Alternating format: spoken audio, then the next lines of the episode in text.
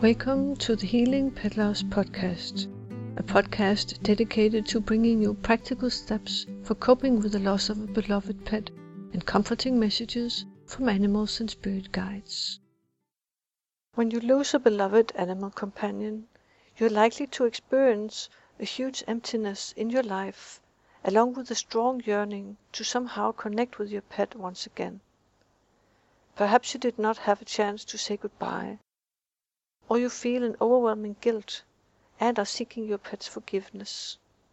Or you just want to know if your precious animal friend is okay in the afterlife.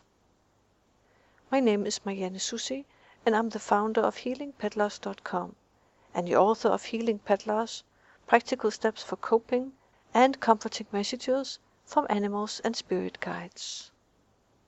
In this podcast episode, I will share some tips for connecting with a pet in the afterlife that I received from one of my spirit guides during a shamanic journey. This journey is almost like a meditation, so listen to it with your whole being and let it return you to a place of peace, magic, and love. First become present here where you are, filling out your body with your awareness. Feelings come and go. They are but waves on a vast sea that is calm underneath. The waves are passing. Just like the sea is not the waves, you are not your feelings. As I begin the journey, I suddenly find myself walking in a meadow. My spirit helper is with me, and he says if you can be, feel, or choose anything, why not choose to be in a beautiful magical place like this meadow? And next to the meadow is a field of oats, with their little bells ringing beautifully. My spirit helper smiles. If you choose to see magic, you will. And after your animal companion has passed, it is a choice, and openness, and faith that will allow you to connect with your pet. Notice if you have a little doubting voice in your head saying, I can't, or it's not possible, or perhaps even, I don't deserve it. Let go of the doubting voice in your head and go into your heart. Feel that vast space where you keep the love you shared with your pet. You may feel as if your heart is broken now, but if you look closer See that behind the pain is a love, as strong as it has ever been. Move into that love and connect with your pet. Hold your pet's image and name there, as well as the memory of the feeling of their familiar body. Then listen as they connect with you in love. I am still here in the peace of your heart, watching you and blessing you from beyond.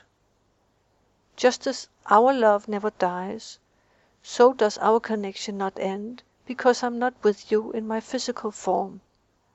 I send you blessings and greetings through every little bird that sings its song, through every ray of sunshine that kisses your cheek, and the gentle breeze that catches your hair on a beautiful day in spring. We stop and look out over the beautiful, peaceful landscape. There's a forest near by, and we see a deer cautiously stepping out from between some trees, stopping and looking at us. We smile and cherish the sacred moment. The gentleness of the deer touches our hearts. After a little while the deer disappears into the forest. I thank my spirit helper for this magical meeting, and I end the journey.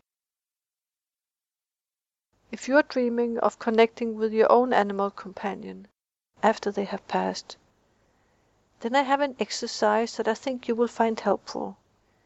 You may think that you won't be able to connect with your pet, but I have tried this simple exercise with several people who doubted they could do it.